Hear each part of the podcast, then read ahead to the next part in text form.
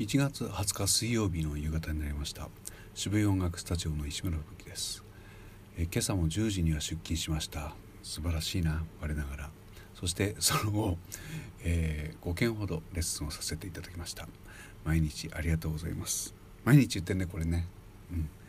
で実は夜も入っていたんですけども、えー、この方、えー、今週の初めに、会社の方で、え検温をしたら37.5度を超えてしまい、えー、会社の出勤停止ということになってしまった。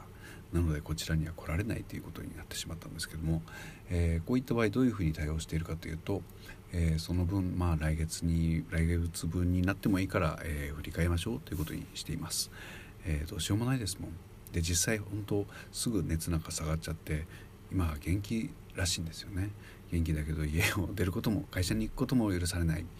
それはかわいそうじゃないかと思うんです。今年は大変だね。